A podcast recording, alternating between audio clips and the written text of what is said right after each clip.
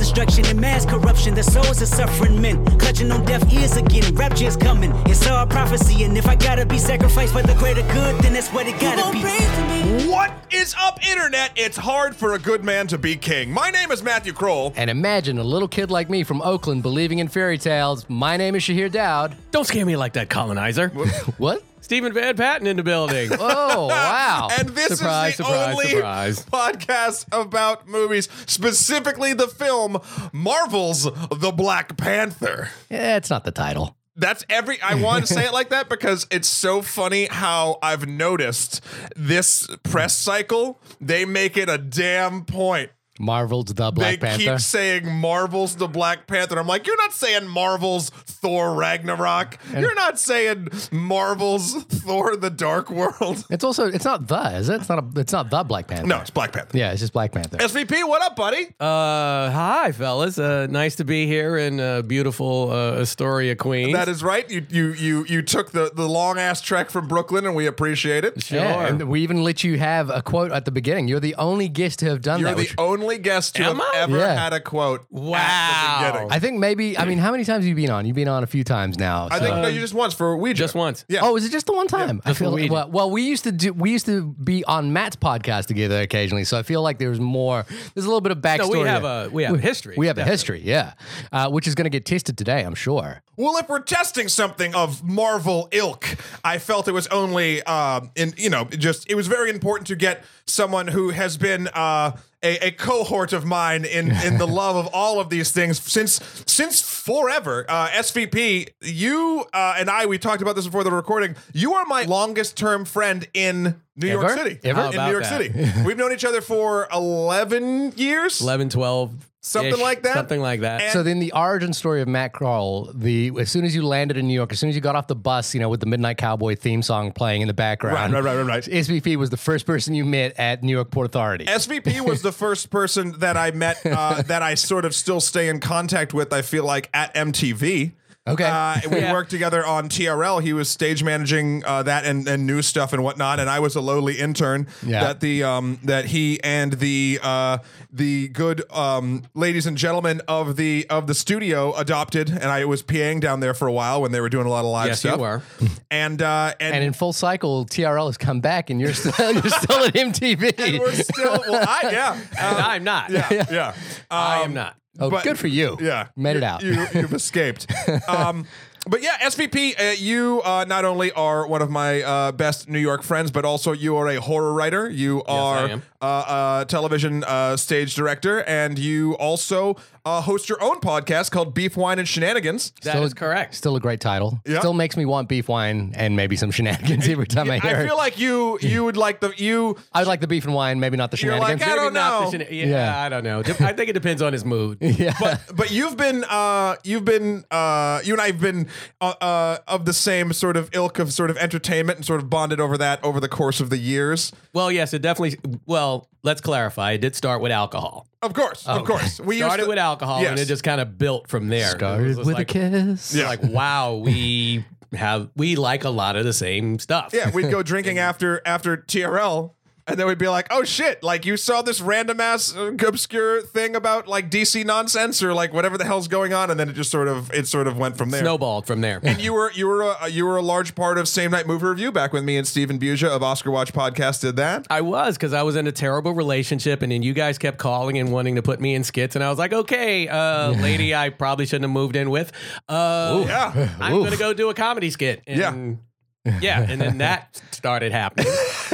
uh, yeah, so I, I spent a lot of time with you guys, well, actually. And that was sort of um, why I wanted uh, you to come on in particular for...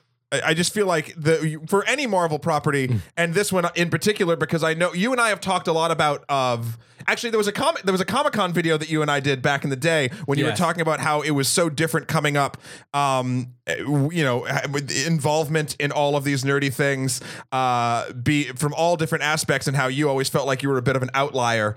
In, in that regard. one hundred percent. Absolutely. And, and now we've come full circle. It almost feels like, at least in this small pocket of entertainment, mm-hmm. uh, it, for this one moment. And it's just like, it's fucking cool as shit. And I wanted you, well, I wanted yeah, you, you know, look, nothing is going to make anything sexier than having a movie about it. Yeah, yeah, right, yeah, right. yeah. So yeah, I was gonna say it's, it's no longer a small pocket of entertainment no, either. No, it's it, a multi-billion-dollar industry e- easily, easily. Yeah. Uh, so you know, it, it, it is interesting to watch this evolution and to watch people suddenly like run up to you saying, "Oh my God, did you know this is happening?" I'm like, yeah, yeah, yeah. I, I know. Do you I've know about known the Dora for Mil- thirty years. Uh, yeah, yeah, I know. Um, it is also interesting uh, watching uh, uh, people who've never done cosplay before all of a sudden interested in cosplay, mm-hmm. but from a black, from a very specific Black Panther uh, standpoint, right? Which is, uh, you know, probably going to um, put me in a different kind of.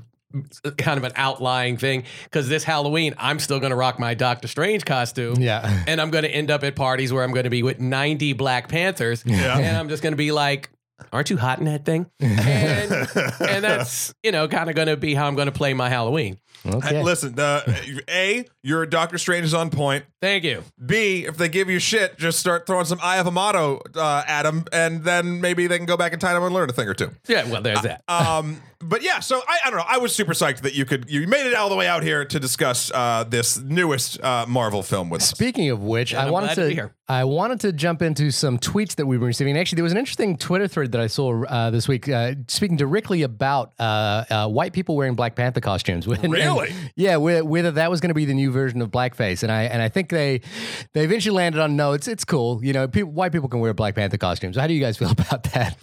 It was a thing on Twitter that I kind of stumbled I, upon. It was a rabbit hole that I thought was kind of interesting. I have no I have no argument about it one way or the other, but I was kind of curious what you guys thought about that. Okay, well, being the duly appointed representative, um, I'll take it from this point. Look, the costume is fine. Now, if you start putting on blackface, blackface yeah. under the costume, we Would, have an issue. Yeah, yeah, yeah. Like you might actually need real claws to get home. yeah, yeah, um, yeah. You know, I, and I'm just I'm just putting that out in general. Uh, you know, it. The thing about Marvel superheroes is their symbols, mm-hmm. right? So just like I'm not uncomfortable wearing a Doctor Strange costume mm-hmm. because I think I can pull that off and it's fine. Anybody that thinks that they can pull off a Black Panther costume, you know, that's fine. As long as it's not, as long as you're not mocking the symbolism, right? I right. think you're fine. It'll it'll be an interesting one though, I think, because because and I think this will be something we talk about during this episode, is that Black Panther's blackness is inherent to his costume. It's inherent to the Black Panther identity is his blackness. It's, you know, like we don't have white Iron Man. We don't have, you know. Um, we do. It's just not in the title. Yeah, exactly. But Black Panther is very distinctly Black yeah. Panther. So I think there's an interesting, I look, again, I think these conversations are, are sort of just a fun thing to discuss, and it's a fun yeah, way yeah, yeah. to kind of, and, and the, the, the Halloween costume issue becomes interesting every year because people want to talk about it. It's not life or death, but it's no. interesting. I think I, just coming from your your your very generic straight cis white dude costume Halloween perspective, yes. I wouldn't do it, right? Because you would think about it, right? I would, you you would you would be consider you would consider no no no. I'm not saying you'd think about doing it. You'd consider the implications of doing it. Yeah, the the. Okay, so Black Panther, just uh, and even this is beyond the film, is not a character that I um. I like the character a lot, but it's not one that like I relate to on a very incredibly personal level. Mm-hmm. Um, therefore, that sort of takes characters, no matter who they are, out of the running for me to sort of dress up as, unless it's like a co- sort of one-off thing. But Halloween, I try to... I don't know. I try to. The reason I think this would be interesting as well is that if you re- recall our Wonder Woman episode, yes. um, our guest was, you know, used to dress up as Wonder Woman. Bethany Towns. Bethany Towns was mm. on, and she, mm-hmm. you know, used to dress up as Wonder Woman all the time until someone pointed out to her that Wonder Woman wasn't black, and and you know, like that was a real like moment for her. And I think what's going to be great this year is you're going to have a lot of young little African American kids walking around with a costume that they can fully own. Yes, and I think that's going to be amazing. Yes. And and and it's the same with Wonder. You know, when Wonder Woman came out as a movie. Movie, you're gonna have a lot of young girls dressed up as Wonder Woman, yes. and it's a costume they can fully own. And I'll even go a step further. I don't know if this is uh, correct or not, but just, I guess it's just sort of my opinion. I think any kid should be able to dress up as anything they want for Halloween. It's when you get, it's when you get to a point where you can start thinking about implications and how your specific choice of dress will affect people positively, negatively, however you want to do it. And then you sort of get to that point of like self-reflection, like, why am I doing this? Is it important that I'm doing this? Do I feel important enough to do this? Mm. Like, that's where you should start questioning things you choose. Whereas if If your if your son wanted to dress up as Black Panther, I don't think that's a problem. No, I I, you know? I, I I think any kid should be able to, but it's just, you know, like that, that there's that interesting dynamic about what is inherent in Black Panther versus what is inherent in Doctor Strange or Iron Man, or what is implicit within Iron, Iron Man. And this comes out back to that, uh, we had that great episode uh, that I love doing, the uh, Can Batman Be Black episode. Mm-hmm. Um, and I think there's a lot of, a lot of those issues are, are brought into this. At any rate, whatever we talk about with regards to Black Panther, I think um, there was this great video of this uh, school that just learned that they were all going to go to Black Panther, and they all started jumping up on the table. Mm-hmm. Um, I, if you can find it, see I saw it. It's, it. it's amazing. It was, it was it's, it's incredible. There's another oh. video right now of um, a town in Africa that uh, that saw, that went to a Black Panther screening, and afterwards everyone was dancing in the mm-hmm. in the aisles afterwards, and it was kind of amazing. And so everything we're about to discuss is moot, given that, you know, people are responding to this film. It was the same with the Wonder Woman episode, you know, like regardless of what we thought about the film, um, it, the, there, there's no denying the power of what this film represents to people. And it's just the fact that it exists. It's big. It's out on the big screen. People are, you know, it's making a lot of money. It's very visible. It creates this sort of atmosphere of pride. It creates this atmosphere of like inclusion. It's a really, it's a really, it's a feel good moment. It's a, yeah, it's an important it a, moment. Yes. It's an important feel good moment. It's, it's a moment of pride. Yeah. It's, uh, It's and and having literally just watched it a couple of hours ago. Oh wow, yeah. Alamo Draft House. So yeah. I'm I'm fresh off the uh, the. You're, you're fresh from Wakanda. Fresh from Wakanda. Yeah. uh, I have to admit, I was I was moved. Okay, I was moved. All right, before we get to your movement, I want to just jump straight into some some Twitter feedback we've been getting on other episodes and other things that we've been doing for a little while. Uh, if you are interested in writing us in, which you should be, uh, you could email us in at onlymoviepodcast at gmail dot com. Hit us up on Twitter at onlymoviepod. Um, and we have, we've been having an interesting thing happen, which is a couple people are live tweeting. This is a first. Yeah, live tweeting while listening to episodes of ours, which is great. I love it. Um, I, I, yeah, that's cool as shit. So thank you for doing that. Um, Um, I want to just come to a couple of tips for uh, a couple of tips, uh, tweets from Jonathan Blade, who's been listening to uh, a lot of back catalog episodes. Uh, one that I love is making dinner, listening to your Spotlight cast. Spotlight. I enjoyed the film uh, and thought it was an acceptable Best Picture, but that Matt dislikes sterile-looking procedurals is fully understandable. Oh, thank you for both yeah. sides of the argument. There you go, Jacob the Blade. Yeah, there you go. Um, he also uh, had a response to, I think, on the uh, Call Me By Your Name episode, or maybe Maybe it was the Phantom Thread episode. Uh, we got into a bit of a thing about what is pretentious in cinema. You know, I hate, I hate the way that that phrase has been uh, used sometimes in describing films. Sure. Um, Jonathan Blade comes back with pretentious, as in, look how much smarter I am than my audience. It does mean something. Uh, it's the intention to entertain the creator without uh, regard to the audience, sometimes with intentional disdain for the audience. Um, huh. I think. I think that's one hundred percent accurate. I, do, I just mm. I don't think that's the way we were using that phrase uh, to describe movies. Um, I kind of was. Really? Yeah, I don't want to get too deep into it because there's more pertinent, important things to talk about, but that's something worthy of discussion later. I uh, I, I I like that definition a yeah. lot. Yeah, I think that definition is absolutely one hundred percent correct.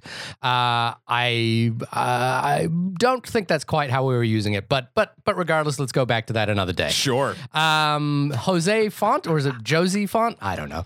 Um, we asked on our uh, on our best of episode, what was the best movie that we hadn't reviewed that year?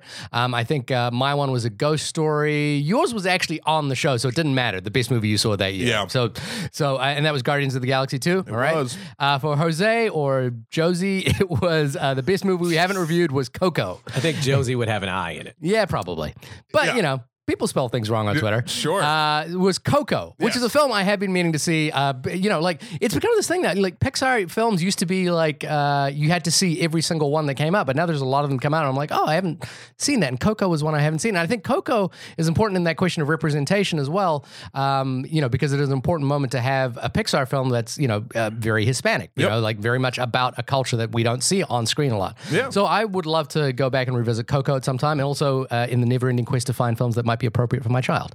There you go. Um, ah. He also uh, live tweeted that uh, if Shahir was giving the Oscars, it would go something along like this. And the Oscar to Best Picture goes to any of the following ten movies, and a li- and the list could change at any moment. Yeah, that is uh, one hundred. That is that is why you will never be hired for that, that will job. Never, I will I will Warren Beatty that job so hard. Um, but uh, wow. yeah. Thank you so much for those tweets. Yes, thank you. Um, Warren Beatty. Poor Warren Beatty. I have a I have a request for listeners. Obviously, you know, tweeted us, live tweet our episodes if you like. That's been super fun. Uh, email us at onlymoviepodcast at gmail dot com. Uh, tweet at us at onlymoviepod. Uh, review us on iTunes, obviously. That's always helpful. But something I wanted to ask uh, each and every one of you is, uh, this is sort of a bit of a, a weird, uh, slight personal ask. Mm. And that is, if you enjoy the show and you um, get into discussions with people about podcasts, or even if a friend asks you, like, you know, oh, what is there something I should be listening to? Please consider us as the answer to that question. I've I've gotten a lot of people come to me recently telling me that a friend has told them about. Uh, it's, it's been like a tertiary friend of a friend. It's like, right. It's been a weird sort of word of mouth thing. And I realized I'd never actually uh, asked for that small favor, because the more people that listen, the more we can do this. And uh, it seems to be that's been a, another prominent way people have found us is through word of mouth. So if, if it comes up in conversation and you enjoy the conversations that we have that you just brought up in your own, then uh, please uh, tell tell other people about us. And uh, then they can choose a side and between me and Shahir. And uh, we can continue this eternal war we've built. Spread the good word. Spread the good word. So the battle you. rages on. Thank you in advance.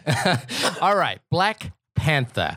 I have to admit, I don't know a lot about Black Panther. I've only seen him, like literally seeing him in Civil War. Uh, was it Civil War that it he was, first appeared? Yes. First, mm-hmm. Was yeah. like the first time I'd ever seen him. I I, I think I... Well, that's the first time he'd, outside of the cartoons, mm-hmm. he's ever been... I, I would depicted. venture to get I like I would like to say that I'd heard of him before that, or I'd heard about the character before that, but I really really I, I, I if if I'd, if I'd heard of it, it didn't make an impression on me. There's there's a de- you could debate over how hard Marvel pushed Black Panther over the years. Mm-hmm. Yeah. As we a about, as a comic book character. As a comic book character. Yeah. It, it's it's up for debate. Yeah. Um, obviously he debuted in the sixties. Uh, he was their first serious attempt at making a positive black character. Mm-hmm. Uh, he debuted on the Fantastic Four, right? Yes. Yeah. That's right. Yeah. Um, but, you know, as to their commitment to the book itself. Yeah. And, I mean, it, you could pick apart Marvel's history on and on and whatever. Yeah. I mean, basically, there's like they're like any other publishing company. Whatever sells, sells they're yeah. going to push. Sure. And, you know, you've got that whole... Um, I want to say like most of the nineties mm-hmm. was Wolverine um, and Wolverine guesting in everybody else's book. Yeah. Right. You know, so. Or it, Image Comics. And, and that too. Yes. So, it, it, you know, a lot of that stuff got buried and, and, and whatever. Um, I think, you know, in, in, you know, for, for good reason, uh, you know, with the way the characters have been dispersed through the movie houses, mm-hmm. they had to start digging into, you know, it's like, who who's available? Who do we still have the rights to? Right. Because, you know, we've built up this whole big thing. Yeah. Now, for a traditionalist like myself, you hear about this and the big fear is they're going to turn this into, um, you know, what a lot of these things, what a lot of movies that are supposed to be positive and black themed turn out to be, like Mississippi right. Burning ends up being more about the F B I agents than, you know, right, uh, right, right. than the actual people suffering and that got involved in, in, in all the stuff that, you know, legitimately happened. Yeah. yeah. Right. And even, and even in the Black Panther case, uh, Everett Ross was the character that kind of, was the, the the white gateway into Black Panther, right? He's the yes. character that's played by Martin Freeman in mm-hmm. in the uh, mm-hmm. in the books uh, or in the film was kind of like the gateway character. Well, that- you gotta right, you, you you gotta give you know, you gotta get one in there somewhere, right. I guess. Yeah. You know, so that's fine. You know, it it is what it is. But um, when you, I think. I, my first glimmer of hope that this was going to get handled correctly mm-hmm. was when I saw the cast list. Right. And I saw all of those faces and all of those names and Forrest Whitaker and Angela Bassett and all. And I was like, oh, so that's what's happening. Yeah. Right. I was a little little put off when I, I found out that uh, Ava, uh, Ava DuVernay, DuVernay. Yeah. was uh, was in talks and then backed out. Yeah. Because she's great. She's and she and she's found her own, you know, her own Disney product. Oh no, exactly. Yeah, a Wrinkle in Time, time is yeah. which actually looks crazy. So I haven't watched the trailer. I, you know, yeah. all right. Well, yeah. then, you know, I'm, I'm not gonna. No, no, no. I just I I I I'm I'm excited for her as a filmmaker, and I don't want to spoil the experience of watching that movie. Okay. Yeah. And also, it was entirely filmed in New Zealand, so it's like I, I don't. You oh, know, so you're, you're you're actually yeah yeah. You're I'm invested. I'm invested in. in okay, I, I want right. to see where this goes. I like this. Yeah, yeah. Shahir invested. Yeah. Okay. Why does Shahir not be invested in a film? Uh, okay. Let's just right. go back to the back catalog, and you can dig for when that happens. Okay. Um, All right, let's go. um, but it sounds like you guys have a personal history with Black. Well, you particularly have a personal history with Black Panther. I right? have. I mean, not. I mean, not from the very beginning. Yeah. Uh, But definitely uh, when Reggie Hudlin was in charge of the books, and then when they paired him up uh, to be married with Storm, mm-hmm. and, you know, a, a little bit here and there. You know, I mean, admittedly, because I'm such a supernatural freak, mm-hmm. actually Blade was the guy I was focused ah, okay. on yeah. as a kid. Yeah. Um, and they introduced him in like seventy-two. Right. So it was... You know, that that that was really w- more where I gravitated from. And then ironically, yeah. he shows up in the movies dressed like me. Um, so you, that was... Blade got his wardrobe choices from you? You know what? I get so much shit about that, by the way. From... Why? No, you know what? Wesley no. Snipes was, you know, in the production design, and we're like, peeping on your Instagram? Well, yes, preemptively. Yeah, preemptive Instagram. Well, I, I I do know for a fact, because I bought them for you, you own almost every Blade weapon. Uh, well, there they- is that, too. There is that, too. There's a great story that Matt and I have of our, in our history of him br- you know, buying me a Christmas gift that got delivered to uh, fifteen fifteen Broadway, where yep. we used to work. Yep. And uh, where you still worked at, I guess. Uh, yeah. And And security... had to come get me and bring me to this office because I had to leave the building mm-hmm. with the gift immediately. Because it was a whipping. Because it was a replica of the Blade sword. And the hit vampire at fifteen fifteen was not happy about this being on the property. Is that right? And that was pretty much it. Yes, exactly. Mister Redstone himself was yeah, actually was like, like, you know what? You know what? No, fellas. I'm not, I smell I, this thing. I, yeah. ne- you need to get out of here with that B S. It is, uh, you know, listen, some motherfuckers are always trying to ice skate uphill. That's right. Yeah. Uh, so in that particular case, it was me. Um, so shipping weapons to fifteen fifteen. But but Merry were, Christmas. Were you invested in the stories? Like what you know, Blade, you know, okay, Absolutely. Blade was your thing, but Black Panther. Would you buy the this you know the comic books? Would you? you I know? picked up. I have a few. Yeah. And you know, unfortunately, you know, uh, I had a stepfather mm-hmm. who actually cost me some comic books. Oh, and any. Old, old Black Panther stuff that I could probably buy a house with now. Right. Gone. Oh, wow. Okay. Along uh. with, along with, I want to say, uh, the original adaptations of uh, the Star Wars movies. Oh, shit. Well, uh, and a couple mean- of other things like Daredevil, first time he killed the owl. I had a lot of good shit. Yeah. Yeah. And ah. he cost me a couple of things. Well, I still have a lot of great stuff. Yeah. But, yeah. You know. Yeah. Yeah. Oof. So. So, Matt, how about yourself with Black Panther? Black Panther has been a uh, character that I... So, my... my it's funny. My Marvel uh, love is not as l- long-term as... At least from the comics perspective, is not as long term as I feel like I sort of portray or, or for the level of excitement that I normally give these things. Mm-hmm. Obviously, when I was a kid, I loved all the characters. I watched all the cartoons. I did all the things. I always gravitated towards that a little bit more than the D C stuff. I didn't start getting back into Marvel Comics until uh, the first Civil War about fourteen years ago when they started publishing the comic books for Civil War. Mm-hmm. And um, that I just went through and I bought, literally I bought the main one and then I bought the Frontline, which is about the journalism. And mm-hmm. then I just went through all the characters and um, it was uh, super interesting, just sort of the, the, the progression of all the different characters through that and then all the major stories through that. And that's when I first started learning about um, Black Panther and T'Challa and And the, the the sort of how Wakanda handles all of these different things, and um, And there there was a group that Professor X had put together at one point called the Illuminati, which was all of the like the big brains. Like it was Reed Richards, T'Challa, uh, Iron Man, mm-hmm. Doctor Strange. Like just they were supposed to be like every one of them is like the, the smartest man on the planet. Right, right, right. right. So uh, and they were trying to fix things, and it, like it actually didn't end up fixing anything. It actually caused Planet Hulk. And there like a, yeah, there was a couple of attempts at that kind of thing because there was the Order. Yeah, yeah, yeah. And was, it never was goes well. Little things and, yeah. and, and, and yeah, and exactly. Namor and probably always fucked it up, uh, but. Right, as smart as everybody is, they still manage to like make things work. Yeah. Um, so that's when I first really got introduced to it, and I first started understanding like what Wakanda was, and and I really like I really like the idea of of what Wakanda is. That that there there is this society that has surpassed most everything else on the planet.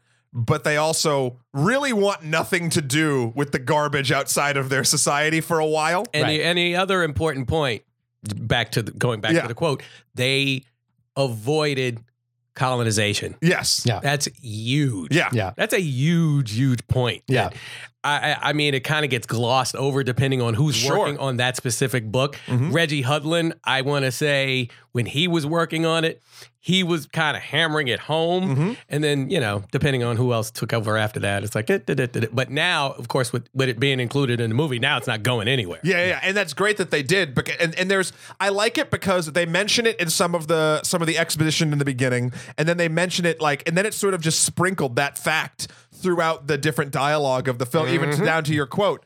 Uh, at the beginning of the podcast, like it was, it it's, it's so ingrained in the Wakandan I get in the world that they've set up in their in their uh, zeitgeist. I don't know the right word in their society yeah. right. that uh, that they did manage that that they were not a part. They got to they avoided that uh, anyway. Back to the, the the point. So Black Panther has always been something that I I w- I've always been very interested in tertiarily. I read again the same books when he and Storm uh, became uh, a couple and they sort of uh, had their whole. They had a big wedding, yeah. yeah, and everybody had to put beef aside. Yeah, yeah. It was a whole Wolverine thing. Wolverine and Nightcrawler were both like, what the heck? Why that's put beef aside? Side.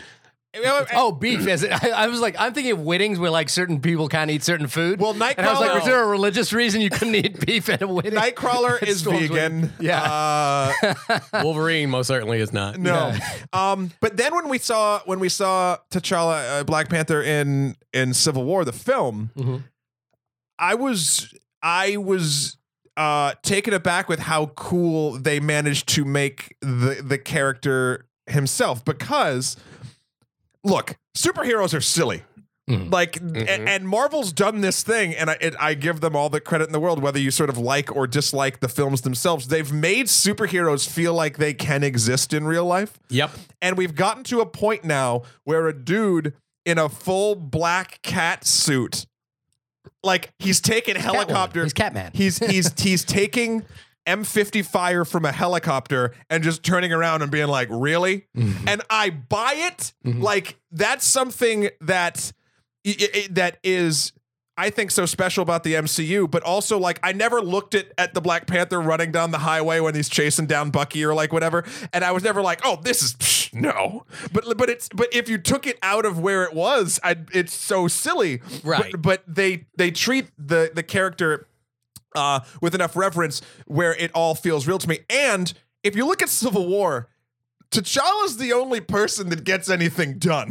Right, pretty much. He's the one that cleans up the mess while Cap and, and Iron Man Duke are out, beating yeah. the shit out of each other.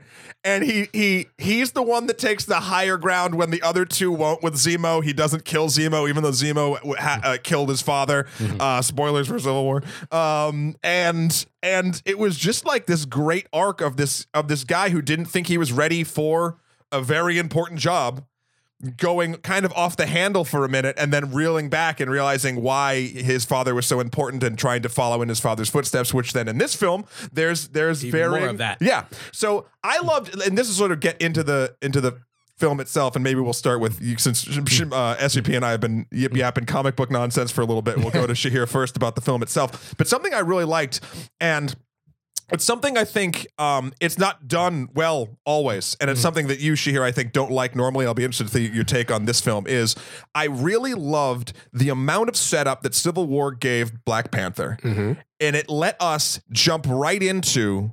Uh, and you could just see Black Panther if not have seen Civil War, and you'd get it enough. Mm-hmm. But it was this perfect balance for me of like, here's I, I know the character because he was a main character in another film. He didn't feel tacked on. He had a purpose and he had an arc in Civil War. Yes, it wasn't like Ant-Man who just showed up for the second act and was like having super fun. Which yeah, that's fun. It's not really meaningful. Mm-hmm. He's just there. He's the comic relief, and you can do that with Spider-Man and Ant-Man in these situations to kind of to to sprinkle that in. But also Ant-Man and Spider. I mean, they had. Their standalones. But but for instance, in, in Civil War, they didn't have an arc. They were just there to sort of, in, in order of, of of correct setup for your own films, even though Ant-Man's happened beforehand, I would right. say Black Panther was done the best, followed by Spider-Man, followed by Ant-Man. Ant-Man was just kind of thrown in for fun. Spider-Man had a cool scene with Tony Stark, which kind of got you the Peter Parker vibe. But T'Challa had a whole fucking thing. And right. that was really nice because then when it comes time for his own film, we are set up enough Uh, if you want to be, right. to to jump into it just just like head on.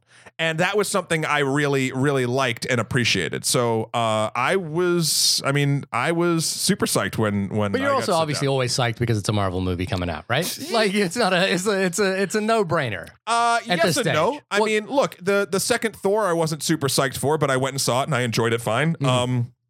Again, Iron Man three is, is a film that over time I have started to enjoy more because I feel like it's a more sort of grounded movie, e- even though it's a Shane Black film. But I feel like it's a more grounded movie than a lot of the superhero stuff. I'd say, okay. honestly, sadly, uh, S V P, Doctor Strange at this point is probably my least favorite Marvel film. And that's not that's not shitting on Doctor Strange. I think it has a lot of special things to it. Mm-hmm. But as far as a film and an arc overall, it feels the most samey to me. Out of all of them, it feels like yet another uh, rant, like just felt, origin felt story. Felt formulaic. It felt super formulaic, and uh, but I like the formula, so that's fine. So again, I never, I didn't go into like Doctor Strange like real pumped. Mm-hmm. Like I was like, I'll enjoy this. Mm-hmm. Black Panther, I went into real pumped. And was it beca- and and was it because of the Civil War origin, or was it because of the the sort of story of representation that's going around Black Panther? I mean, it's all of it too, and right. I'll get into sort of, I mean, my very minimal involvement with that sort of as we go. But uh, if I was just looking at Marvel properties and like the way, I mean,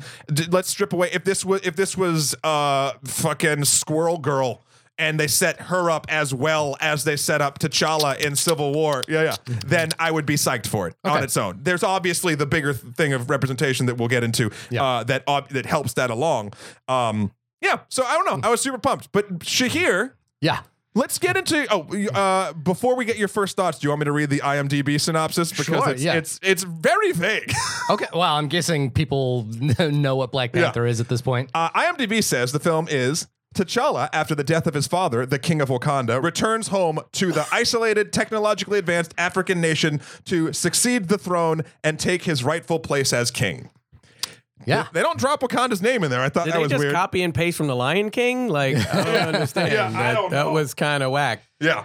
Um. So Shahir, what was? Let's get your let's get your first thoughts on this on this beast. So obviously, I went in. Uh, you know, my thing with the Marvel movies is I acknowledge the the significance that they have around uh, cult, pop culture right now. They are the probably the most important things that are happening in movies, and arguably, mm-hmm. like some of the good things that have come out of them is that they might be the thing that are saving the theatrical experience right now.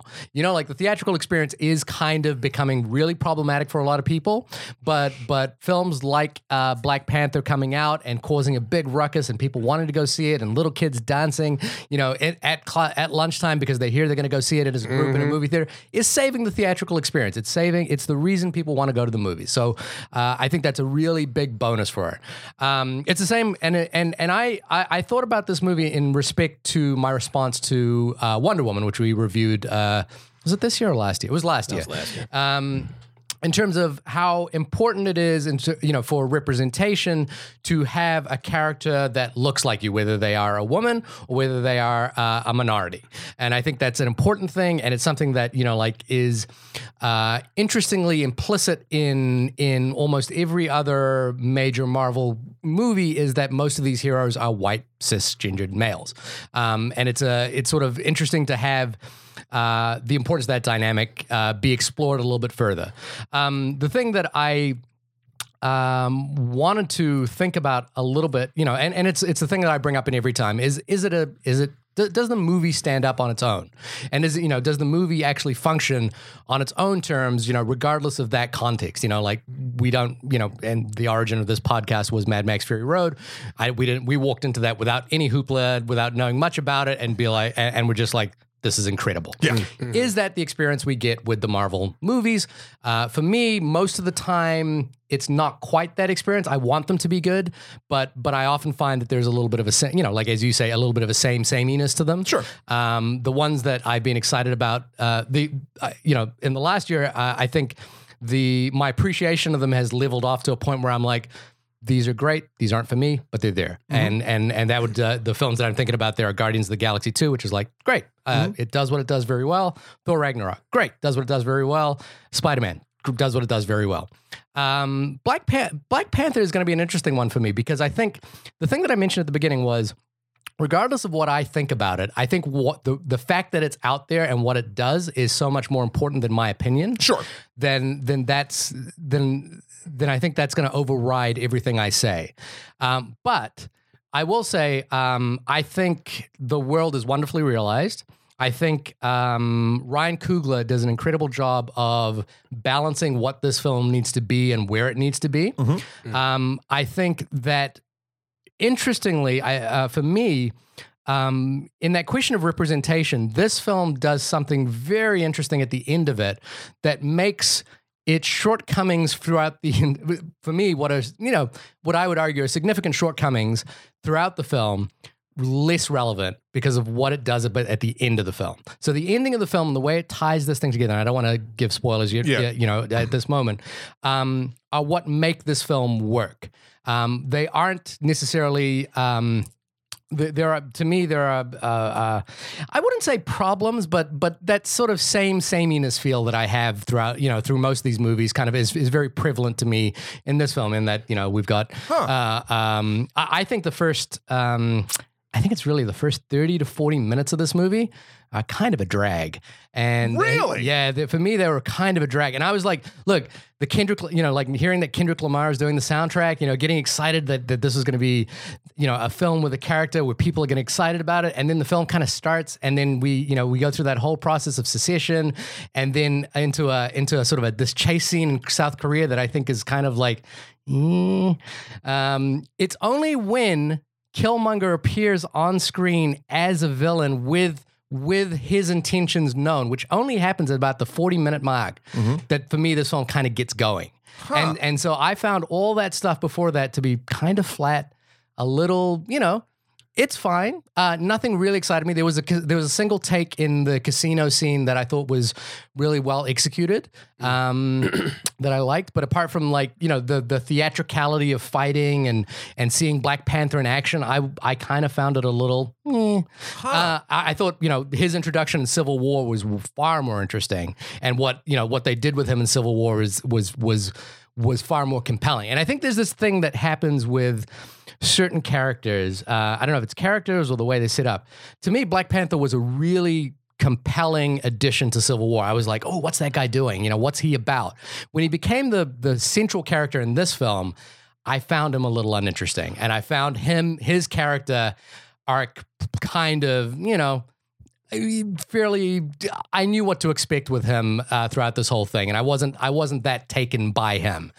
Um, so, but, but again, all of this is moot given what the Understood. Film does at the end, and and again, what it does with Killmonger, um, you know, Michael B. Jordan's character is really interesting, and I, you know, I think uh, the other thing that you know, aside from all of that, that I. Um, want to come back to because I'm always interested in filmmakers and their and their careers is Ryan Coogler, you know, again, thirty-one years old. This mm-hmm. kid's thirty-one years old. He mm-hmm. did Fruitvale Station, which I think is an excellent film. Creed. Creed, which is a film I really like. And what I really liked about Creed, I didn't love it, but what I liked about it oh, is... I loved Creed. What I liked about Creed a lot was that Creed basically took um, uh, uh, a mythological figure from, you know, that, that's been important since the seventies yep. mm-hmm. and reconfigured it for an entirely different, not for an entirely different audience, but reconfigured it as as a different race. Yeah. You know, you know, in a way, he kind of took the the the Rocky mythology and made it important to black people. Mm-hmm. And I th- and I was like, that is a pretty impressive thing to do, and that and that's why I think that film really really lands. So I was I, I, I and I think what he does with the end of Black Panther kind of continues in what I think will be an interesting um arc as a filmmaker, I guess. Mm-hmm. And so I, I'm quite taken by that. I, you know, I have my issues with the film, sure, and we'll talk about them more in spoilers, but that's, that's my overall impression. All right. Okay. S V P, let's do your, let's do your, your, your first thoughts. You just came out of this movie hours ago. Mm-hmm. Yeah. Uh, for the most part, I loved it. Uh, and you know, it, I understand where Shahir is, is, is seeing sameness, formulaic and all that. I mean, let's face it. Every hero uh, that's depicted in these movies, they kind of go through this sort of loss, revival, loss, become greater than kind of thing. That that that they, that's basically what happens in all of these movies. So I I, I get what you're saying, um, but for me, it's like I want to see that. So right. that's I I, under, I understand if, if somebody, you know, the, the beginning of the movie seems like a lot of exposition. You know, I just heard one of you throw that word up. Yep. But, um, you know, for me, it's it's necessary to see it.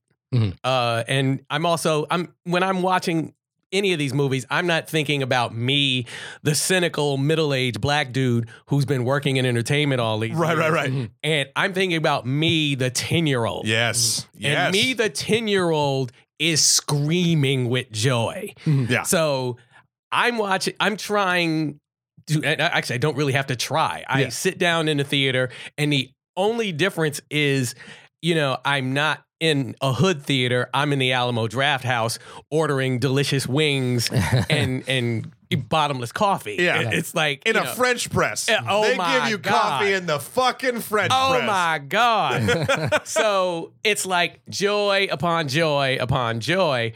Um, I don't mind the exposition. I don't mind because you know what? I've sat through exposition for Batman. I've sat through exposition repeatedly for Spider-Man. Mm-hmm. No offense, Matt. Yeah. Uh, yeah, no, but that, that's a really... Spider-Man's going to be an interesting point we'll cover. You yeah. know, and, and so I'm okay for my brother to, to get up there and be like, well, this is how it happened for me. Yeah. yeah. Because that's that's the hero's walk, mm-hmm. so yeah. to speak. Yeah. So it was nice to see all of that. Um, shout out to Ruth Carter. The costuming mm-hmm. yeah. in this movie is bananas. So good. Bananas. It it it's like I can't even imagine. I mean, I was joking around about the dudes in the in the um you know, Black Panther mask wondering why they why they can't breathe, but the sisters yeah. are going to be on the street as Adore Malaji. Oh my God. Yeah. yeah. Oh my God. Yeah. I cannot wait. I cannot wait to see this. Yeah. This is going to be it's going to be out of control. Yeah. So, uh you know, and, and as far as the story arc and everything else like that, yeah, you know, it, it's, you know, because ultimately, Marvel is still a business, mm-hmm. Mm-hmm. and this has to set up Infinity War. Mm-hmm. Matter of fact, this might be the last. Is, correct me if I'm wrong, but I think this is the last movie before Infinity War, is it? I believe it is. And then Ant-Man, Ant-Man and the Wasp comes out in like June or July or August or something like relatively quickly after the fact, after Infinity War, which is interesting to me. Right. Yeah. So, you know, and, and I also appreciated the fact that, and, you know, sorry if, if this is a spoiler, but uh, I appreciate the fact that none of the other Marvel characters came in to assist yeah. there's no, with there's, his problems. Yeah. It's like, yeah, let let him be him, let him handle his business uh, on his own. And then when he shows up in Infinity War, then he's an enhancement. Yeah. And he's an under, he's a fully fleshed out, understood enhancement. Yeah. He's another aspect to the, the Infinity War. Right. Um. So oh, oh, basically overall, I'm happy. Yeah. Mm-hmm. I, uh, I mean, I, I went and saw this film super early one morning, mm-hmm. Mm-hmm. Uh, and it was full. You invited me, and I was like, no. It was an IMAX two D film, uh, and it was full. And uh, I, I I loved every minute of this movie. Okay. Uh, the the beginning forty minutes uh, for me, I. I really appreciated a lot of what it was doing. I, I it kind of gave you, this is what I think they were going for, and I enjoyed seeing it. I can understand if the formulaicness of that from one angle is is not enjoyable or is incredibly enjoyable. What I really liked about it was, it, and I kept thinking back to our Can Batman Be Black episode. Mm-hmm. This, the beginning of Black Panther takes you through kind of every action movie trope that has been predominantly a white main dude in it, mm-hmm. and shows you in one film that this guy is just doing all that shit. He's mm-hmm. got the ninja moment in the beginning in the jungle. Mm-hmm. Okay, cool. Then he's got the casino moment where it's the, the coolest James Bond thing I've ever seen in my entire life. Mm-hmm. And then we have the big action piece on the bridge with the car flipping and, and shooting fucking kinetic energy nonsense out of the, like, so like I'm getting like these, these tropes that are normally involved in other white-led male action films, mm-hmm. and I'm getting the whole thing like, yep, but look at this and look at this and look at this. And I'm like, fuck. And that, so I like liked that breath it gave me of all that. And then Killmonger coming in and the and the um and the the solidification of what the story is actually about, even though they sort of hinted at it throughout. I really enjoyed uh the the first, you know, it's interesting. The most visceral part of the film for me, weirdly, was in the first forty minutes, and it's when um he's fighting the challenger um from the from the what clan is that? I'm trying Tabari. The Tabari clan. Um That moment for me, when he's stripped of his powers and they're fighting, and like I know in my head, like he's gonna T'Challa's gonna win, mm-hmm. but for whatever reason, that was a f- that fight scene in particular was far more visceral and real to me than a lot of these fight scenes that I see in these movies. And I don't know if it was because it was literal, just hand to hand combat, two dudes fighting in a very interesting setting, mm-hmm. um, or or or whatnot. But that, even though it was sort of like a setup moment, um, and you could have. Watched tons of films like this, you kind of mm-hmm. know what's going to happen. I felt like it did such a good job, uh, both uh, cinematography wise, uh, costuming, everything. It made it feel like a living, breathing place that anything could happen, despite the cynic in me having, again, worked in entertainment and knowing, like, exactly. I, I felt like, oh, and then when he won, I was super happy. Um, so this movie grabbed me all the way through. And it's so funny because this w- Wakanda is what I wanted, uh, what I wanted Asgard to be. Like Wakanda feels like a place that's lived in and like real and like like th- the characters come from there, mm-hmm. and and Asgard always felt like a green screen to me. Right. so that's so a good point. So even in that's like even in Ragnarok, spoilers for Thor Ragnarok, when when bad shit happens and Asgard is no more, I'm like, eh. Yeah.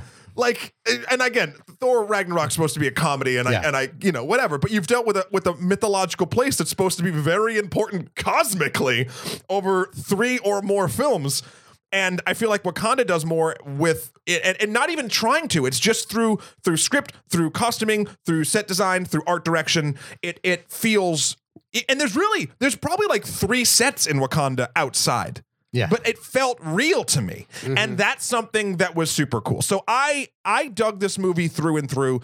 Um, and, uh, it, you know, actually, Shahir, kind of throwing this back to you just real quick. As far as you said, you started really liking it once Killmonger was involved. And God, how Michael B. Jordan managed to make a character literally named Killmonger. Uh, Eric Killmonger yeah. is his you know, full it's name. full name, yeah. Um, feel like... It, like have a legitimate arc, mm-hmm. uh, I would say, and a legitimate gripe. Yeah, yeah, and a legitimate gripe, and, yeah. and a point of view where you could look at him and in one angle of uh, one slice of life, be like, yeah, like he's correct. Yeah, mm-hmm. like that's something that a lot of. I'm trying to think of another villain in a Marvel film that has done that. I think for me, uh, Vulture and Spider-Man was kind of close, close, you close. know, like, yeah, close. He was close. Believable in his sort of selfishness and the way he was trying to take care of his own. Yeah. I, I definitely get that. Yeah. But even from, I'm talking about like Vulture was never doing it because he was wronged and was trying to sort of, uh, no, he was wrong. Well, he was wrong. No, yeah, he, he was, was kind of wronged, but, but he's not going, but he wasn't, but he's not going after Tony Stark. He's yeah. being a vulture and sort of skirting around it and just being a criminal to take care of him and his own. He's right. not, he's not attacking Tony Stark. Hmm. He is trying to just take his piece of what he thinks he is owed, yeah. where Killmonger comes in and he's like, uh-uh, like, these are the facts. Hmm. Your dad did some shit, fucked up my life. Why the fuck is that? now I'm coming in to do my own thing. I don't know. I, and he's also, Killmonger also, like it or dislike it, he's also representing a certain cultural vantage point. Yeah, yeah.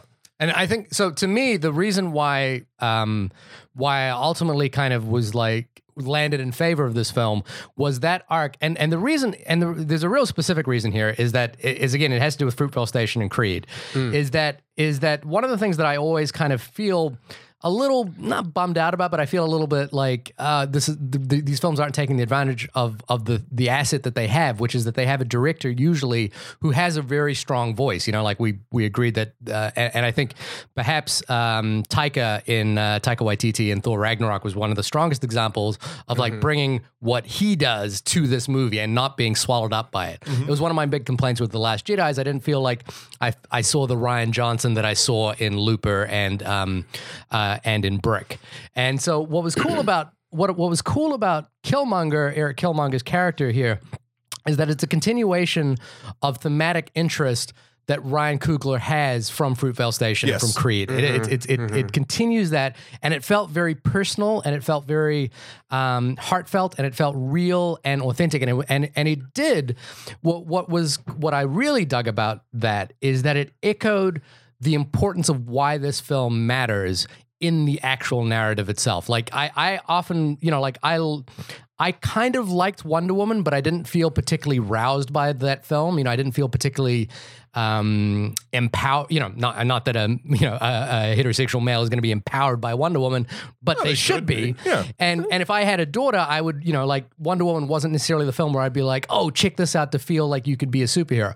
But, but, but the reason why Black Panther matters and the reason why seeing these kids dance in the street matters is actually in the film as well. It's not just a, a thing around the film. Sure. It's It's actually part of the story, and the, and the thing that's important in the part of the story, we're in spoiler territory now. Spoilers now. Is this is this notion that Black Panther matters as an icon to people who have who've never uh, who've never had something like that? You know, this idea it's a Bugatti spaceship. Seeing someone in their neighborhood that dresses well, that is going to outreach to them, that is going to that is going to create positive change. Mm-hmm. Um, and I think that also reflects this idea of what Wakanda is. You know, Wakanda as a concept is you know. It is, it's fantasy, right? Yes. But it, it, it's it's also ultimately the great thing that science fiction fantasy can do, which is that can it can reconfigure what our vision of reality is. And Wakanda is a great science fiction concept. It is this idea that you mentioned, which is that it is a it is an African continent that was not colonized. Yes. So, and it is far more technologically advanced because of it. It is saved because of that mm-hmm. fact. Mm-hmm. And what I like about this film again is that it challenge is that not only does it set that up, it also challenges that notion. It's like, well, if you are this technologically advanced country that lives in this world where that is not the truth for the people around you, then what are you going to do about it? And the film actually, and Killmonger's character directly challenges that idea. Mm-hmm. And so I think that's that's actually what, you know, that that is the thing that I think really landed for this. In in Wonder Woman, again, I, I I'm just referencing Wonder Woman a lot because I revisited, try just trying to think about my responses between the two of them. It's the closest in in importance tone to yeah. this film in the genre recently. But I was thinking a lot of like the the scene in Wonder Woman that that kind of works in that way is No Man's Land. The No Man's Land scene is the right. most is the best mm-hmm. scene in the Wonder Woman film. Right. And and but it but it feels like an isolated scene that's not necessarily connected to the entire, it's not what the entire film is about. And, and, but Killmonger's story and the way Killmonger brings Black Panther out of, you know, out of the invisible cloak shield yeah. is actually what that film is about. And, and, and the final, you know, the speech at the U N um, Ooh, that was good. was good because, because it reminds us of who's at the U N at this particular moment, Nikki Haley. And, and if the, if you guys have watched the, the last U N speech where, you know, Nikki Haley basically gets up and, and uh, chastises the entire Membership, membership of the United Nations for not agreeing with the Donald Trump, uh, you know, decree for moving, uh, moving the capital of uh, Israel to Jerusalem, and says, you know, you we will remember this. That is the exact opposite of what happens in Black Panther, mm-hmm. and and and that speech in Black Panther then again just makes you realize, oh, this is why this is important, and this is what superhero films can do. This is what science fiction can do. So it it you know, it's it's kind of amazing in that respect. Again, uh, you know. I know, I know you, where you're you going to. Yeah. Yes. Uh, it, it's funny because you, you bring me back to something that I've posted on Facebook and social media a couple of times. It's like, basically, if you're doing science fiction, but you're racist and non-inclusive, you're doing it wrong. Right. Wakanda. The guy, the guy who wrote Ender's Game, I think, has been accused of the same thing. Yeah. Yes. Yeah. Wakanda, to me, right now, is what I imagine, and this is sort of a weird, this is sort of a weird parallel, but it, it has the the ability to be the same type of beacon that, and in di- very different ways, but the same type of beacon that Gene Roddenberry's original Star was, Trek yeah. yes. had to do. one hundred percent. And so, like, look at all the stuff. This is sort of, this is this is a little bit more micro, but like look at look at Star Trek and then look at our lives now. Mm-hmm. We have a lot of stuff that Star Trek just decided, oh, this is a neat idea. Let's just do this. Like they, they, uh, fuck, our smartphones, our tricorders, the ability to just talk to a computer and play any song you want. Like these are things that are little minimal things, or even self-driving cars or whatever. These are all things that Star Trek. It's aspirational. It's aspirational. These are aspirations that Star Trek put out into the world. Mm-hmm. Uh, I feel like Wakanda is more because we're not looking at like, I'm not looking at, uh, you know, uh, trains that can transport vibranium because that's not a thing. But like the, but the. But considering what's been going on with Amtrak lately. Oh, God. We could use some yeah, improvement yeah. in that area. A hundred percent. But like the, the, the, the great thing about Wakanda is I feel like it's not going to focus on this micro level. It's going to start getting.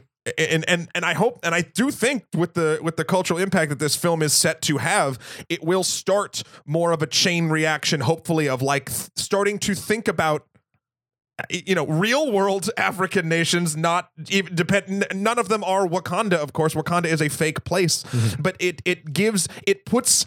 There's something about putting it into the global narrative, even if it's fiction. Like yeah, absolutely something, the idea I, I, that that can exist. I think the most important thing there is the thing that, that Steve said, which is the, the idea that it was a non-colonized country. Yeah. That, that, that to me is the, the, you know, the technology thing is, yeah, it's all science fiction, fantasy. Yeah. And, and I'm not being, talking about yeah. that aspect yeah, in, in yeah. regards it, to Star this, Trek. I'm just talking about the idea. Yeah. But the idea that it was this non-colonized place. And then I think, you know, there's something, there's something beautifully ironic in the, in the notion that um, this non-colonized country that is the most technologically advanced will come to the the first the, the most powerful first world country to deal with our inner slums. You know, like it's like it's yeah. like it, it is something I, I beautifully ironic about that. Um, and I don't know if the film intentionally lands in that way it, because it is an American film. You know, that's what it has to deal with. Sure, sure. But it, but there's something sort of beautifully wonderful about that. If you read, again, there was a, a U N report recently about poverty in America and how America, you know, like there are levels of poverty in America that are unheard of in, in other places, in, uh, in second or third world countries. Sure. Um, and I, so the, I kind of, I like the kind of, um, the the relationship to a political reality that this film has. Now, I still think there are, you know, there are the problems of cinema of of of all Marvel movies. There are problems, you know, and I and I do think the first forty minutes of this film are, you know, formulaic. Not no, it's not formulaic. They're just, to me, the problem is is that they're dull and they're uninteresting in the way that Killmonger. Yeah, is. See, I disagree. You know, like they're they they kind of don't do anything oh, for me. Well, this actually sets it up. Sorry, the the no, I'm I'm, I'm agreeing with you in a sense of, of sort of why you feel this way. Right. I, I, because so, for instance, we talked about how you felt like you just sort of like knew T'Challa, like he's just gonna do the main dude stuff, and he's gonna. He's That's gonna, not what I said. Uh, what you said something along those lines. I you just said about I, the main I, character goes through a very similar plot line throughout the thing. Steve actually said that. Oh, okay. Okay, I'm sorry. Um, the thing that I was saying was that I think the the chase scene to get Claw is is doesn't doesn't it actually isn't relevant to what was important in this in this film, which is Killmonger's journey, and and and I think the even I found the the um, you know the the the champ the the championing to to to find who's king kind of.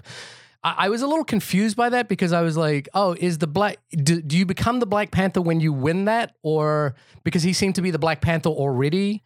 Um, well, I think with that, they were more or less pulling from actual uh, tribal history. Right. But, you know? but, but I, but I mean, you know, like just sort of on a, on a sort of logic level is, do you, does the person who wins that right become the Black Panther? Then why is yes. why is T'Challa the Black Panther already? Because he had to he became the Black Panther. What there needed well, to be. His father a, was the first one, yeah. Right. So uh, then as, as but but his father is no longer the Black Panther. Well, his father's dead, right? So so he automatically part of the ascension process. I gathered yeah. was that it opens up the other tribes to say, all right, anybody else want to challenge? Right. Or, or were you going to go with the I guess, I, again, this is sort of like trivial and it doesn't really matter, but it was like he seemed to be the Black Panther already. And I was kind of like asking questions like, what is the Black Panther, what is the Black Panther's role in Wakandan society? He's the protector of Wakanda. Okay. Both physical and and as a figurehead, in, in ter- and as a figurehead. Okay, but he's and also the king you, sometimes, yes. and yeah. not all. Not and also just to, yeah. just to give yeah. you a little little little backup mm. history, just something that was mm. depicted in a couple. I, I want to say it was in a couple of books, and then mm. Reggie Hudlin actually put it in the B E T uh, cartoon series, mm-hmm. uh, Captain America. Yeah, um, T'Chaka mm-hmm. actually. Uh, those two actually had a little head bump incident uh, when Captain America apparently stumbled on some Nazis who were about to break into Wakanda. Mm-hmm. And Captain America was going to handle things one way. T'Chaka ended up handling it another way. Mm-hmm. Uh, T'Chaka ends up beating Captain America's ass and then saying, uh, by the way, this is the last time I want to see you right. anywhere in this vicinity. Right. Um, and it's only, it, this is only in a cartoon version yeah. uh, that's, you know, aired on B E T yeah. And, yeah. and everything else like that. But the thing is, he's responsible for answering physical threats. He's resp- like the buck. It's one of those things where the buck stops. The there. buck stops here. And and you he know. is. And that that notion that Wakanda is isolated and and, and kept private is is part of his role. Yes. I'm guessing. Yeah. Even though he kind of jumps out at the beginning of the film to rescue some slave traders, I'm guessing. Well, he was rescuing, and that, that was the other part about that. Um, you know, and it's like, as guys, I think we forget that, you know, you're bringing your old lady to see the movie. She's got to have somebody to latch on to, too. Right. So, you know, it, it's like he was he was rescuing his ex-girlfriend. And right. not even rescuing. I mean, not rescuing. Just literally wanting her back for his ascension. Right. I'm, I'm really waiting for the supercut of him saying, I never freeze, cut to um, Arnold Schwarzenegger from Batman and Robin saying, chill out. Nice. I just want to see nice. that supercut. Well, you should probably make that. Yeah, I should probably it. make it. You should probably do that. Yeah. Yeah. Exactly.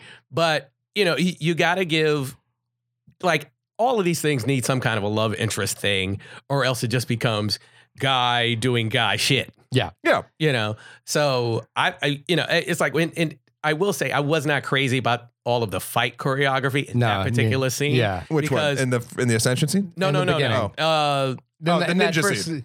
Right. Yeah. Because it was a little choppy. Well, that's was, Batman. That's Batman style nonsense. But even still, it's like, like with the Krav Maga stuff in the, in the Chris, Uh, Christopher Nolan movies, I was able to make sense out of those moves. In two out of three, you were. The first one, you didn't see shit. That's true. All right. Yes, they cut point. around a no, lot. No, but I, I agree with you in terms of the fight choreography. I found, like, especially around the the the battle on the river, the the fight, the challenging on the river. Right. I found I found that kind of like. Oh, I found that really uh, really un, powerful. Un, uninteresting. Uh, I I have to say as well, like uh, what well, I found f- that was very basic and, mm. and and very guttural, and I think you, it was just my problem was it was cut in a way that didn't give us the best viewpoint of everything that was happening. It didn't give us the best impact. I think it, it did. I think it gave us the most uh, visceral in that moment, because there's a lot of times when the camera's literally splashing around in the water sort of with you. And yeah, are you getting the fullest, most clearest thing? No, but I felt like I was more in the fight than if they were like doing these really sort of clean. Then it was like H B O like I felt, I felt, coverage. It, yeah, of course. It was just a, two guys going at each other with weapons and eventually fists right. uh, on the edge of a waterfall. And that's pretty compelling in and my a guy brain. Much bigger than the yeah. hero. Yeah. So, uh, but the the way that they shot it, even though the fight itself, I don't think the choreography was the most mind-boggling shit I've ever seen. It was solid choreography sure. shot in a very personal way that made me that, that made the fight, even though it was one of the more basic fights in the movie, mm-hmm. feel really like shit. I'm in here, and made me feel again like I got to go back to that feeling of. Cynical me, I know he, I know T'Challa's gonna win this shit, but yeah. like in the moment, exactly. I was, I found myself, I was, I was holding an umbrella because I didn't want it to slip or fall, and I found myself like gripping it harder, and I was like, "What? This is the most basic fight scene." Yeah. But it, it, it got me. Um, something I do want to bring up though, uh, and I guess sorry, I, I equated to Shahir, but it was actually your point about how uh, T'Challa himself is just sort of. Um, He's the main character in these. If it's Batman, if it's whoever, da da da. Eventually. if they're the stoic sort of, they're always going to try to do the right thing type character, mm-hmm. it can get a little old or Absolutely. stale. But this is something that I feel like uh, Black Panther, the film, does incredibly well, is it surrounds him with crazy, interesting, not, I don't mean crazy as in insane, I mean just very interesting very other strong. characters. Yes. I mean, I was going to say. The supporting cast was deep. It's, yeah. And is it good. Sydney, Sydney, uh, is it Sydney Noel or Marija Juliet Abney? I, one of the, the, war, the, the, the general, general, uh, uh, oh, okay. I, right? okay. Was it whatever her name is, the the bald headed general? Michonne from Walking Dead. Yeah. Is, it, is that is that Michonne from Walking yeah, Dead? Yeah, I did Denai not Guerra. know that. Yeah. I did not know that. That was yeah. Denai Guerra. Um, she like she was far and away my favorite character in this. I was like, I was she just, killed. Absolutely, I was on board for every, and like and the point is is also in terms of the fight choreography, her her fight scene in the casino was, was no, far more. Was it was yeah, great. That, that was dope. That was a fight scene I was on board for, yeah. and I was like, yes. I'm I'm cool with this, and I want to see this. Letitia Wright for me. Uh, As, uh, was, Shuri? was the was Shuri. the standout for me. I was like, God. Side note, I'm gonna nerd out real quick with S V P here. I'm so sorry, but mm. the I want if in Phase Four, if Iron Man dies in, in Infinity War and all this mm. stuff, then I basically becomes... want her to become Iron. I want her to be the surrogate Riri to become fucking Iron Man because that would make total sense. It would. Uh, it, anyway. That's what she set up. I guess the only thing there was I was like, uh, you know, the thing I was most disappointed about. Was that she has this sort of uh, Q? Was it Q or M from James Bond role? I can't remember. Q. Which is Q is the mm-hmm. uh, M is the boss. Q is the tech. Yeah, yeah. She has that thing, and I was like the uh, the sneakers. I was like, we never saw those in action. No, it was like a whole thing. But it was that. such a good joke. It was it was a it great was. thing. But it, it was, was like, joke. but I was like, oh, because because I guess part of me was like, what trying to figure out. What is Black Panther's thing? And we kind of, I, I feel like I I I. felt more about what Black Panther's thing was in terms of like his fighting style, his abilities mm-hmm. in Civil War than I did in this film. I feel like they set it up well. I feel like they yeah, didn't but really in Civil to... War, you know what I mean? Like I was like, but oh, is he is he kind of like a a sneak? You know, he's like a he's a panther. He sneaks up, he sneaks up on high. You yeah. know, like he's got sneakers that are silent. You know, like he can do all. And I was like, oh, we didn't really. see that. And again, I was I was kind of glad that they didn't really make a huge deal out of what his powers were, because I feel like we see that all the time with a lot of different stuff. Like he's just a super powered human that has some great tech that we can put into sort of he's he's I mean he's Batman with superhuman strength. That's what he is. Right. Uh, I go with that. Yeah. yeah. Um, yeah. I also love. Well, uh, no, I feel like I've been just heaping praise on this film. I'd like to say something in regards to the certain section we're talking about now that I felt was a little bit droning, and that was and it's a, such a minor gripe, but it was exposition for exposition's sake happened every once in a while. And by that sure. I mean we have the whole Q moment where they're talking about kinetic energy in the suit and we have a demonstration of it and it's great and it's fucking cool and you're like, whoa. And I'm like, cool. This is the Snake Plissken moment that I've gotten now where it explains all the tech ah. and now I can just watch the tech and enjoy what's happening. Yeah. And then the scene in uh, South Korea happens on the bridge mm-hmm. and she's driving the car like, with the hologram and she's literally narrating his powers to him again. Yeah. And And that's just a fault in the script. I, I, did, think. I did like the absorbing the thing. I, no, I wish it kind of like used in a sort of more I, interesting way, I but I liked it. But I understood the absorbing kinetic energy ability of his suit in the lab when they explained it to me the first time. Right. The second time they explained it, I was just like, she's like, literally, it was like a tutorial in a video game where she's yeah, like, great, you know what? You're charged up. Now go. Yeah, but you know what? I, all I'm going to say, and I hope this doesn't come across as condescending to anybody, but everybody's not us. Like, sometimes no. I think you need to re- and fair, fair. Sometimes you need I, to reinforce I, things because sometimes people don't catch things. Because I got to tell you, I don't know how many times I get into conversations and no, you're right. I'm you're being right. asked, but wait, how's he able to do yeah. da da da da? And I'm like, hold up, you didn't hear that? No, I guess you didn't because you were eating popcorn. You were looking shit. at your phone. You're right, exactly. So the, you know, the only thing, the only counterpoint I would say to that is that that. Um, Occasionally, I, I I didn't notice it as badly in this mo- in this movie, yeah. but but mm-hmm. occasionally, there's only once or twice. Uh, occasionally, it can feel like you're you're you're you're going for the cheap seats, and and I and I sometimes I, you I, have I to, I guess. But I don't I don't like that feeling that. I, I think the audience should catch up to movies, not that the not that the movie should I, catch I, up to the I'm audience. You know what you. I mean? I'm I, with yeah. you on that. I agree However, on a theoretical level, yeah. but in a practical level, However, it's just not going to happen. Sometimes, right. yeah. Sometimes you need to exp- like it, it. It's also could be one of those things they get into the edit. And like you, you play out that scene, and everyone's going, "I don't understand how this tick works," yeah. and so they have to, they re- have to do it know, again. They do it again. Um, so, other, exactly. I, I'm just trying to think of other. Like, there's literally the, the gripes I have with this film are so minuscule. Like, there was a couple green screens that looked a little weak. Like, yeah, oops. I, I actually, to be honest with you, the the the like, fighting around, I didn't catch no, well, the fighting that, around but... the um around the water uh, where they do this thing, w- which which I think most modern green screens do, which is that they overexpose the sky, so the sky is actually fully exposed while seeing a fully lit face, mm-hmm. and to me that just that you, you it just highlights the green screen. It's sort of got this H D R feel to it. Mm-hmm. It's what you would do in I photography, and I was like, and like part of that just makes the the sort of unrealism of it kind and, of fall into play. And my last gripe is also a compliment, which is a weird sort of thing. I feel like the relationship between uh, Okoye and uh, Wakabe. Mm-hmm. Uh, basically Michonne and the, the other tribe leader and get uh, out. Uh, yeah. Uh, was, was, um, I love that they were involved, and I love the moment at the end where she chooses country over her husband. I thought that was f- fucking dope as shit. Well, but like, were they married? I thought they were just lovers. I think, well, I don't know if they were, I don't know their, I don't know. I, I'm not stalking their Facebooks. I don't know their status, yeah. but they're in a relationship. Yeah. Um, I wish like, but we only know that they're in it. We never see them together at all, sort of like in a, in a, in a more intimate moment. They're always just sort of like looking at each other and saying my love, and yeah. I get it.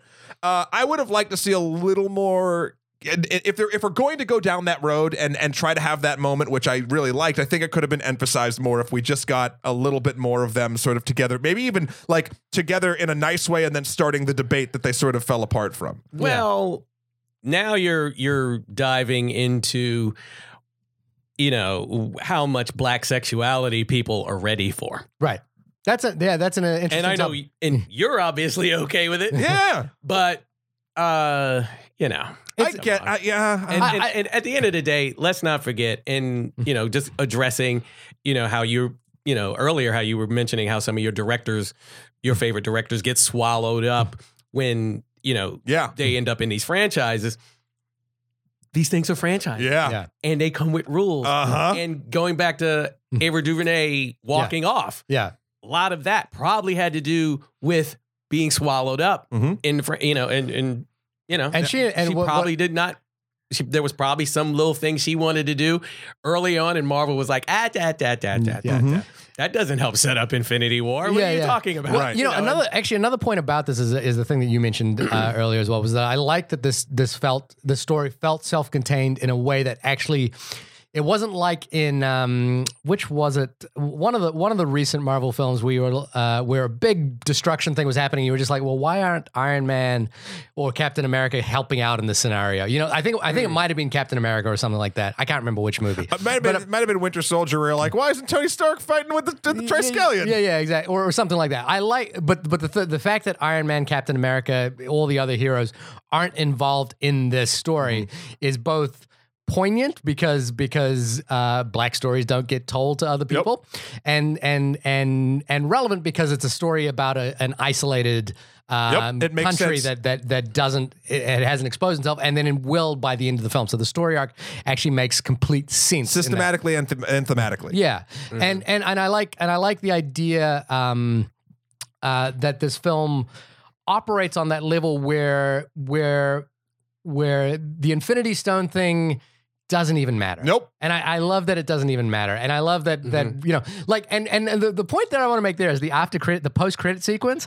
When it got to that post credit sequence, I was like, why are we doing this? Like, like, why not? I, I, but it's just like it's, it's there for the people that want. It's literally it's, not it's, in the it's, film. Yeah, it's not in the film. It. I didn't hate it, but yeah. it was like, but it was like, uh, eh, I liked know. it a lot. I liked it because, and they even, you know, and I really loved the the the most. Uh, integration of the other Marvel films into this thing was when they bring um, friggin' uh, one of the hobbits there back. Uh, oh, uh, um, uh, Martin Martin uh, Martin Freeman was yeah. the, was Bilbo. Uh, yeah. Uh, The, the when they bring him back and his sister's like, oh, you brought me another white boy to fix or yeah. something like that, and I was right. like, yeah, because Bucky's there. Like, I liked it because they reference it, but they Subtle. don't. We yeah. don't see him in a tube. Yeah. We don't like. It's just he's not. That's not a thing. It's just a nice thing. And then when they brought in, and she's the one that sort of is there when he wakes up. Yeah. I liked that as a sort of closing I guess, moment. I guess I liked. I liked it in uh, in uh, Spider-Man when they when they got to the end credit and it was like, you guys are still here.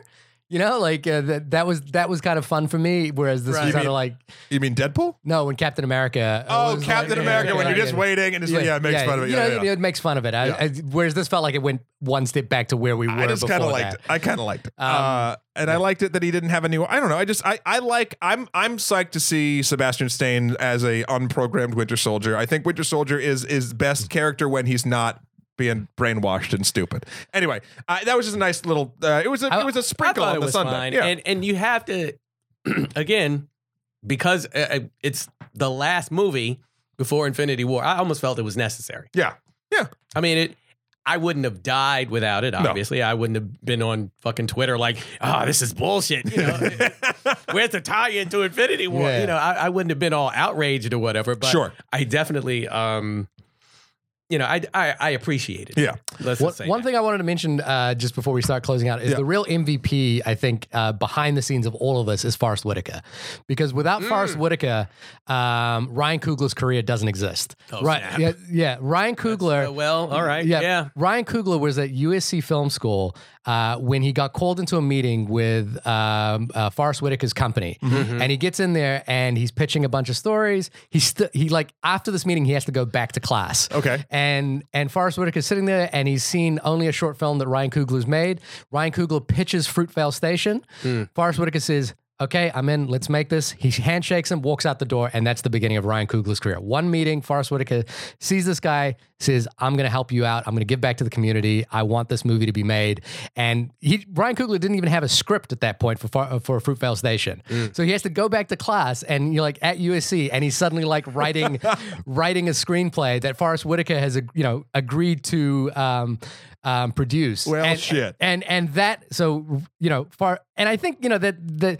The reason I bring that story up is this, and it's important to what this film is and why it exists and why it's important is this, is that that moment in Ryan Coogler's life and career is echoed in the final scene of this film, mm-hmm. where Black Panther comes back to the community and, you know, like installs a, a good basketball court, says, "I'm going to buy this building, I'm going to buy this building, and we're going to do outreach and we're going to help people."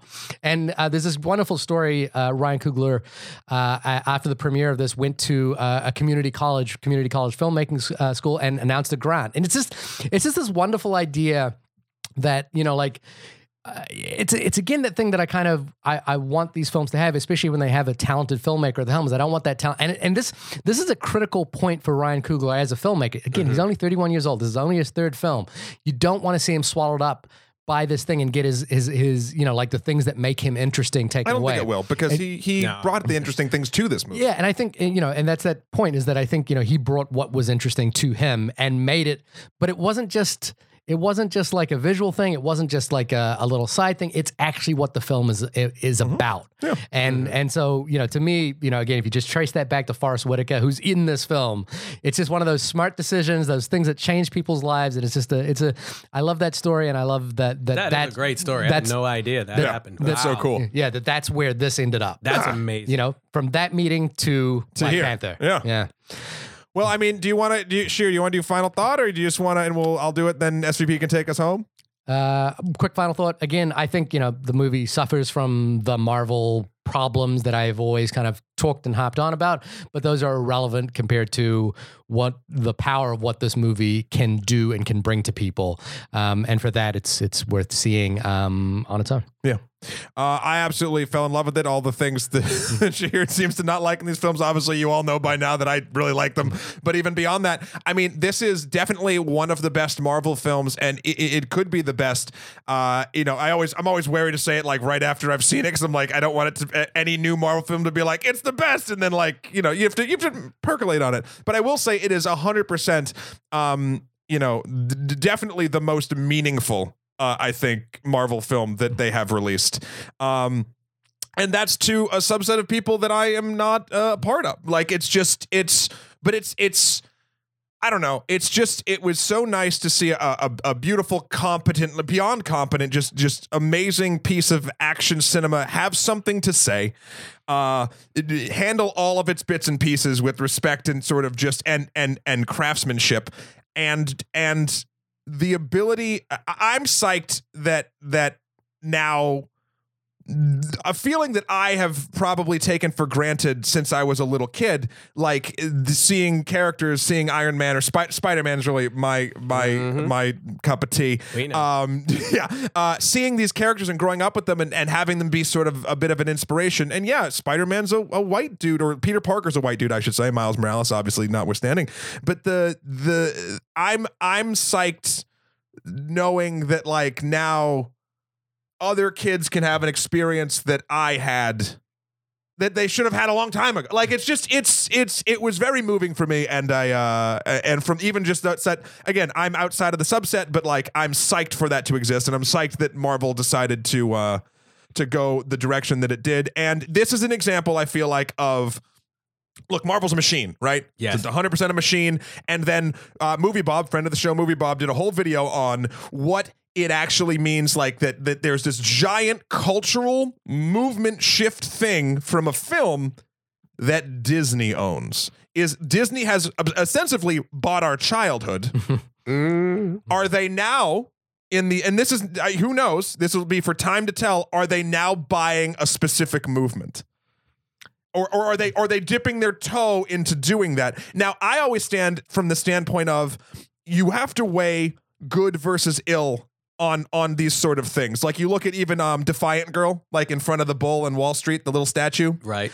Uh that's a piece of corporate art that's owned by a fucking firm, like mm-hmm. but people have adopted it and made it mean something beyond what it was installed to do. Now, what is what's where do you derive your importance from? Is it where it originated with, which was sort of to make money and and and capitalize on a feeling that's already there? Or or is the value, what's more valuable, the actual value that people start taking away from it and the meaning that it, it, it affects their lives and sort of goes into society with? Mm-hmm. So there's there's an interesting argument there. I always fall on the point of, and, and bring it back to Black Panther. Black Panther, in my eyes, the film is doing far more good for society as a whole than even its its roots of, this is an action movie made to build money off of off of whatever. Uh, and I think the, the good that it can do far outweighs its origins. If that th- this specific and film's I, I think origins. The reason there is that the ending is not about fighting; it's about diplomacy. Yeah, yeah. That, that's that's kind of why yeah. this anyway matters I, more to me than Wonder Woman did. And uh, yeah, I also think there's something Wonder Woman. Uh, this is the point. Sorry, I got my points confused before. Wonder Woman, I think, is not as effective um, in in this regard too, is because the conflict in which Wonder Woman happens, we are not experiencing like the the, the troubles of that. We are not experiencing legitimately today. Correct. Right. Uh, Wonder Woman is uh, uh, in, it's so strange that World War One seems like so long ago, but but but these the, the things that we experience in the in the the cultural relevances that Black Panther brings to light are today. You walk out of the theater and you're in that world. So so that I think is another reason why. And uh, but I do like what you just said, sort of at the end there too. I, I just want to point out before we give S V P the final word, there is that it's interesting that, and this is something I'm doing as well actively, is that we we put a lot of emphasis on a film like Wonder Woman and Black Panther to to basically bear the weight of social burden, yeah. which we don't do for for Spider-Man, Captain America, uh, Iron Man, and those sorts of films. And it's kind of interesting that that these films have to bear that weight mm-hmm. because they're isolated and they're and they're unique and they're and and they're they're a form of representation that doesn't exist. Yeah. So right. I, I hope that conversation evolves and we don't have to do that. Like I, I do, I think the fundamental flaw with the Spider-Man Homecoming film is it should have been the Miles Morales film. Yeah. Um, but yeah, anyway, it's just, it's just an interesting thought that I think I, I'm actively engaging in as well, mm-hmm. which is unnecessary. Anyway, it's S V P, yeah. take us home. Black Panther, final thoughts. Final thoughts. Uh, Black Panther, again, just sort of reflecting back, you know, everything that we've already covered. Uh, there's power, there's pride, Uh, look, if, if, if anything, if any takeaway of any of this is it, it's that representation matters. And, you know, that's what, this is what people have been pulling for, for a very long time. Uh, I'm so happy that it was executed as well as it was. Uh, on a personal note, you know, it, it, it's, I just hope that the conversation does not end with the movie and doesn't end with cosplay and doesn't end with uh okay so that was great, on to the next thing in a couple of months. Like uh we we talked about how this is going to have some far-reaching repercussions, mm-hmm. and people are going to take certain social cues from this. Uh, I'm really looking forward to that, yeah. especially in response to, you know, like we've kind of been hinting around, you know, the the, the current administration in the White House. Yeah.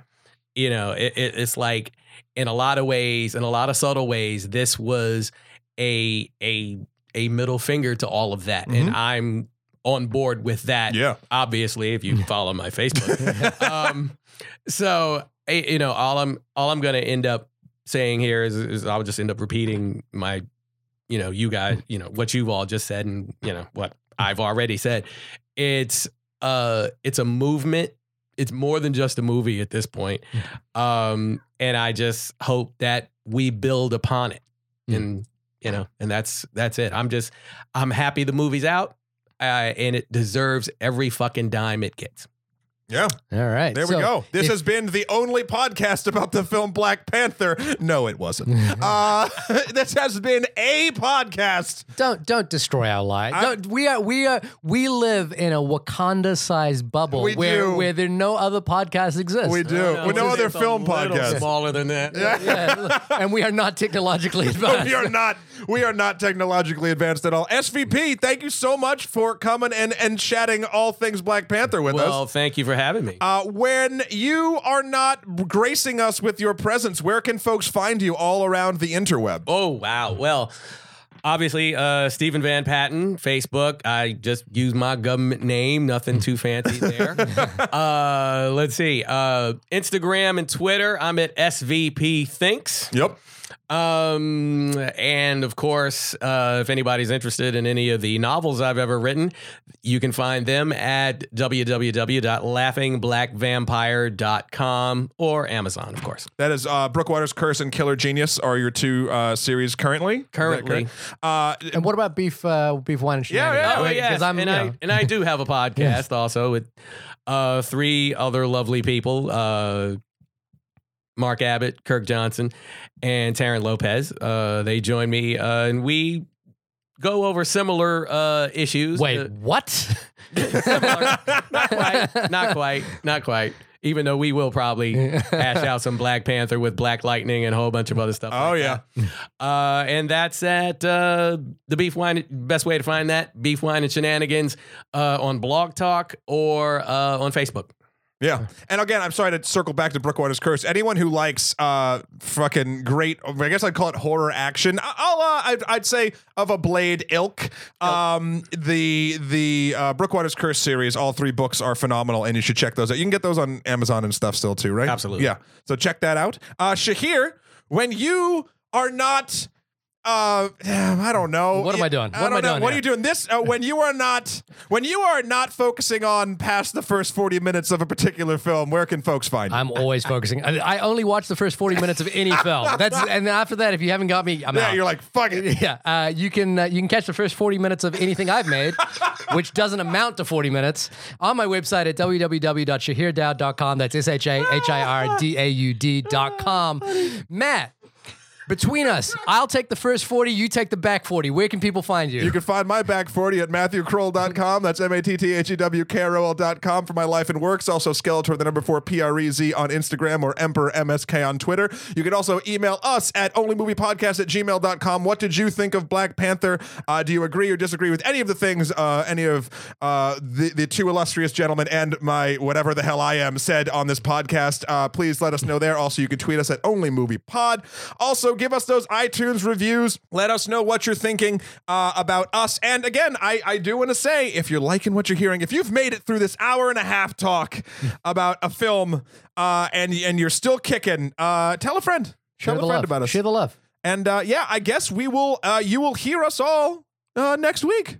Maybe. Maybe. No, Maybe. You know what? We'll be there. We're all. We're always there. Do you think that people don't listen uh, because we're in Wakanda and we're just broadcasting within Wakanda?